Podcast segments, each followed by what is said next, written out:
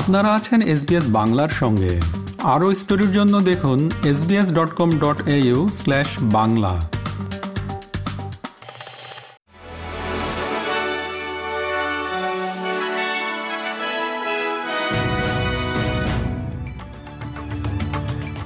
SBS Bangla. আজকে শীর্ষ খবরে সবাইকে আমন্ত্রণ জানাচ্ছি আমি শাহান আলম।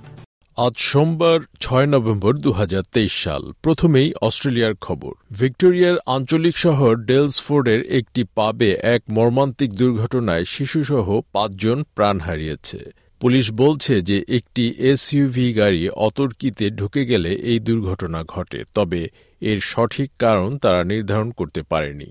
রোড পুলিশিং কমান্ডের সুপারিনটেন্ডেন্ট জন ফিটস প্যাট্রিক বলেছেন, এটি ইচ্ছাকৃত নাকি শুধুই দুর্ঘটনা তা তারা নিশ্চিত করতে চেষ্টা করছেন। চীনের প্রেসিডেন্ট শি জিনপিংয়ের সঙ্গে বৈঠকে যোগ দিতে অ্যান্থনি আলবানিজি বেইজিং পৌঁছেছেন। প্রধানমন্ত্রী বেইজিং ক্যাপিটাল ইন্টারন্যাশনাল এয়ারপোর্টে তার আর এ এফ বিমান থেকে বেরিয়ে রেড কার্পেটে হাঁটেন। এ সময় এক ডজনেরও বেশি চীনা সামরিক বাহিনীর সদস্য তাকে গার্ড দেন। ফিলিস্তিনি মানবাধিকার গোষ্ঠীগুলো প্রতিরক্ষা মন্ত্রী রিচার্ড মার্লেস ইসরায়েলে অস্ট্রেলিয়ান অস্ত্র রপ্তানির অনুমোদন দিয়েছে কিনা তার রেকর্ড চেয়ে আইনি পদক্ষেপ শুরু করেছে। আইনি আবেদনটি করা হয়েছে Al Haq Al Mezan centre for human rights এবং ফিলিস্তিন সেন্টার ফর হিউম্যান রাইটসের পক্ষ থেকে। এদিকে প্রাক্তন প্রধানমন্ত্রী স্কট মরিসন ও প্রাক্তন ব্রিটিশ প্রধানমন্ত্রী বরিস জনসনের সাথে ইসরায়েলে আকস্মিক সফরে গিয়ে দেশটির সৈন্যদের প্রতি তাদের সমর্থন ব্যক্ত করেছেন। তারা গত সাত অক্টোবরে হামাসের হামলার স্থল একটি কিবুডস পরিদর্শন করেন। গাজায় একটি মানবিক যুদ্ধবিরতির আহ্বান উপেক্ষা করে মিস্টার মরিসন বলেন, যুদ্ধবিরতি হবে ভুল সিদ্ধান্ত।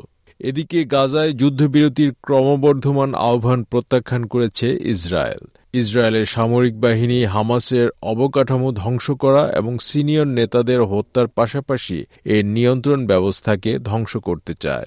এজন্য তারা গাজার সংকীর্ণ উপকূলীয় এলাকাগুলোতে অনুপ্রবেশ করে বিমান, নৌ ও স্থল আক্রমণ চালিয়ে যাচ্ছে। এবার দক্ষিণ এশিয়ার খবর। নেপালের ভয়াবহ ভূমিকম্পে ক্ষতিগ্রস্তদের জন্য ত্রাণ সামগ্রী নিয়ে ভারতীয় বিমান বাহিনীর একটি বিমান নেপালগঞ্জে অবতরণ করেছে। মারাত্মক ভূমিকম্পে বেশিরভাগ বাড়িঘর ধ্বংস বা ক্ষতিগ্রস্ত হয় এবং হাজার হাজার গ্রামবাসী তীব্র ঠান্ডায় খোলা আকাশে রাত কাটায়। বাংলাদেশের রাজনৈতিক দল বিএনপি ডাকা দ্বিতীয় দফার অবরোধের প্রথম দিনে গতকাল একদিনে তেরোটি গাড়িতে আগুন দেয়া হয়েছে।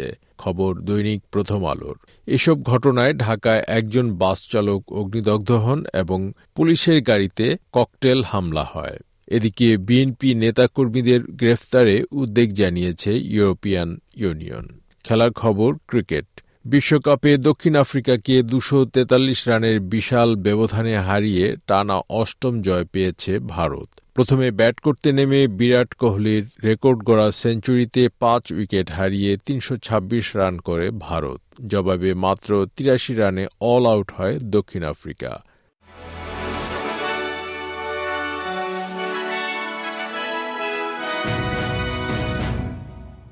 শ্রোতা বন্ধুরা, এই ছিল আমাদের আজকের শীর্ষ খবর। এসবিএস বাংলার প্রতিদিনের সংবাদ নিয়ে আমাদের আরও পডকাস্ট শুনতে ভিজিট করুন SBS dot com dot U forward slash Bangla. আপনাদের সাথে ছিলাম আমি শাহান আলম। সবাইকে শুভকামনা। এরকম স্টোরি আরও শুনতে চান, শুনুন Apple podcast Google podcast Spotify কিংবা যেখান থেকেই আপনি আপনার পডকাস্ট সংগ্রহ করেন।